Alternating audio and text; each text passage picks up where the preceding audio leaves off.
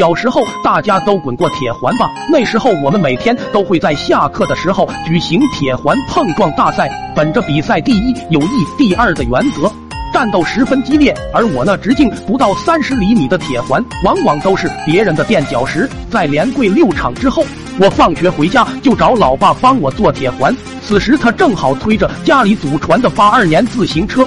听了我的诉求，他把自行车靠在墙上，说道：“你看我像不像个铁环？”一句话噎得我哑口无言。我爸满意的走进了屋子，我望着墙边的自行车，顿时心生一计，趁着夜色卸掉了他的前轮。第二天一大早，我就滚着轮胎来到了学校，神器在手，天下我有。这八二年的轮胎真不是盖的。比赛里就是碾压的存在，惹得同学们都纷纷跪地求饶。看见大家都被我的威望折服，内心得到了极大满足。可惜还没高兴多久，我爸就扛着少了前轮的自行车来到学校。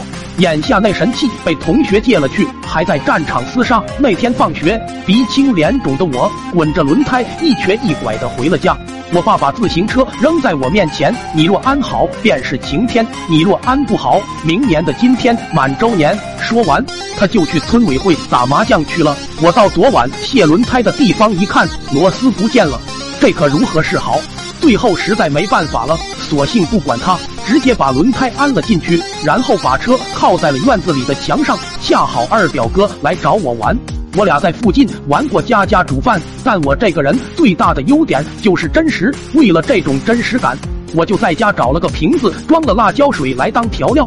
过了一会，我爸火急火燎赶回来，说我姐马上带着男朋友回来了。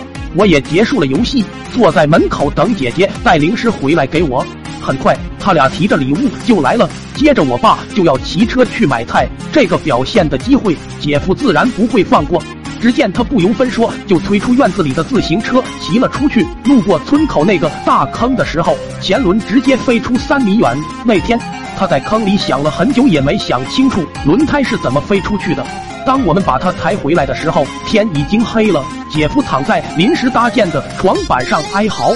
看见我姐夫不停的揉眼睛，我爸对我姐说道：“他刚才摔坑里，可能眼睛进灰了。桌子上有眼药水，你给他滴两下。”我姐就拿起眼药水朝我姐夫眼睛里滴了两滴，一声杀猪般的惨叫响彻全村，村里的狗吓得疯狂嚎叫。我走到姐夫身边，只见我姐手里捏着我中午那罐辣椒水，不知所措。那天晚上，姐夫忍着浑身的疼痛，连夜逃出了苦瓜村。